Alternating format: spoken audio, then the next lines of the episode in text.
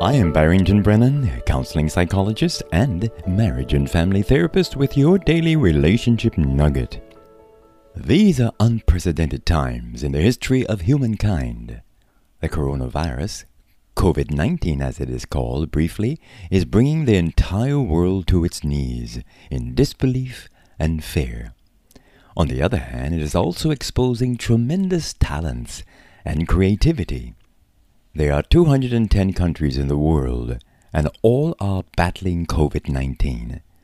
For the past few days, I've been studying the responses of all countries and noted that all governments having instituted some form of curfew, emergency orders, or lockdown to stem the spread of this unpredictable, deadly virus.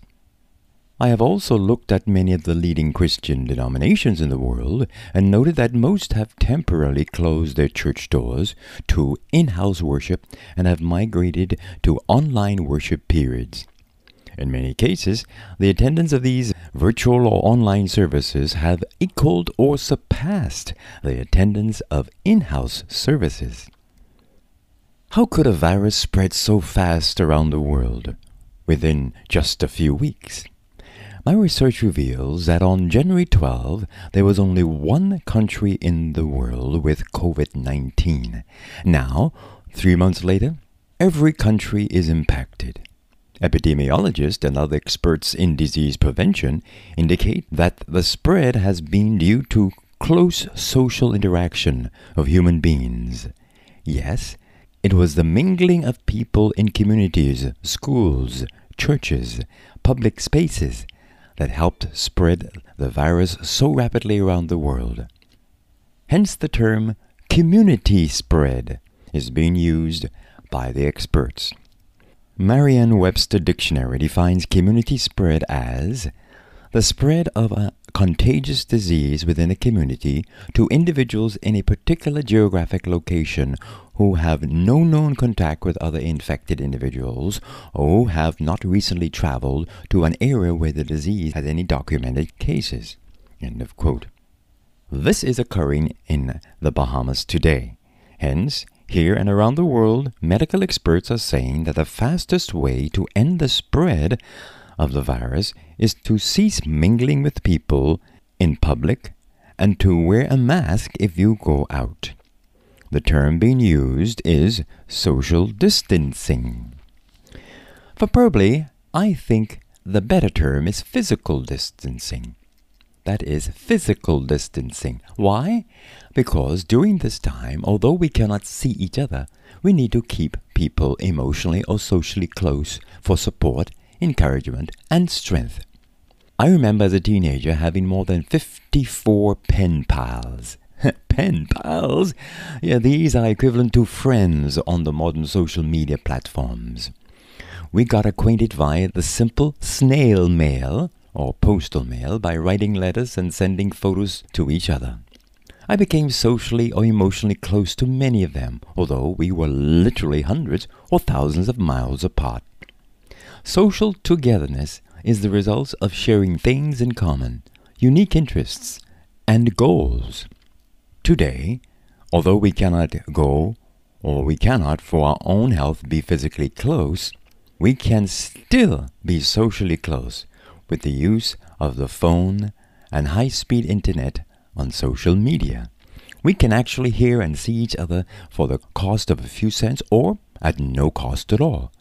Conceptually, love can also spread through our communities, churches, towns, the same way. Physical isolation does not mean social isolation, emotional or spiritual apathy. When the term social distancing started to circulate the globe as a means to prevent the spread of COVID 19, my mind went back to the 1970s when I was a student at Northern Caribbean University Jamaica.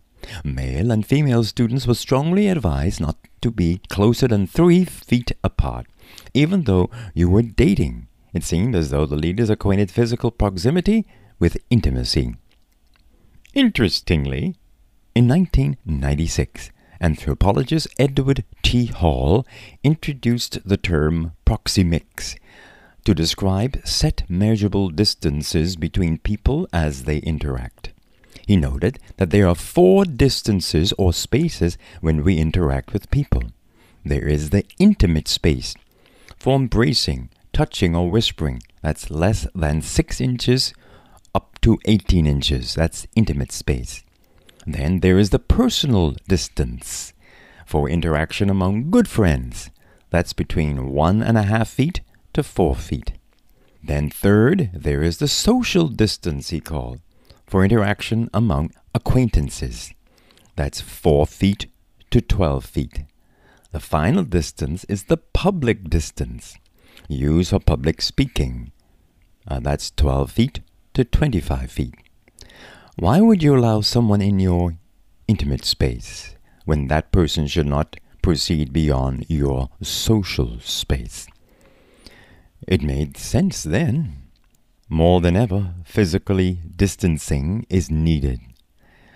In the early days, physical distancing came out of a foolish belief that getting too close will automatically stir up illicit behavior. Some parents, yes, some parents even made their daughters believe that if boys touched them, they would get pregnant. This kind of teaching about physical distancing emotionally crippled many, many budding adults. Today, however, due to COVID 19, the requirement to keep at least six feet apart, Edward T. Hall called social distance, will not cripple us, it will literally save our lives. Yet, I must remind you that physical distance does not mean social distance the internet has brought on a far new dimension to intimacy. With the use of modern technology, we can, without fear, allow someone in our social space. Although miles apart, we can still be spiritually and emotionally intimate. We can care for our family, the elderly, sick, and the lonely. Let's keep socially close. This has been your daily relationship nugget. I am Barrington Brennan, keeping a smile on your heart.